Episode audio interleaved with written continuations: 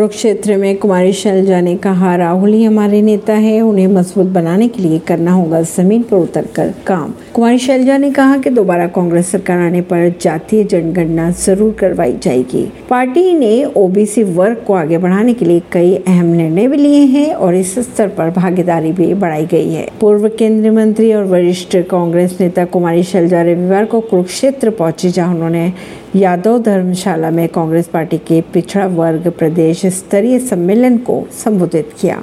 उन्होंने ये भी कहा कि राहुल राहुल गांधी ही हमारे नेता हैं और उन्हें मज़बूत बनाने के लिए सभी को जमीनी स्तर पर काम करना होगा। कुंवर शैलजा ने ये भी कहा कि राहुल को दबाने के लिए भाजपा ने षड्यंत्र रचे हैं, लेकिन पूरे देश भर के कांग्रेस कार्यकर्ता, आम लोग और पिछड़ा वर्ग राहुल गांधी के साथ खड़ा है। ऐसी ही खबरों को जानने के लिए जुड़े रहिए जनता सरिश्ता पॉडकास्ट से। परवीन सिंह, नई दिल्ली से।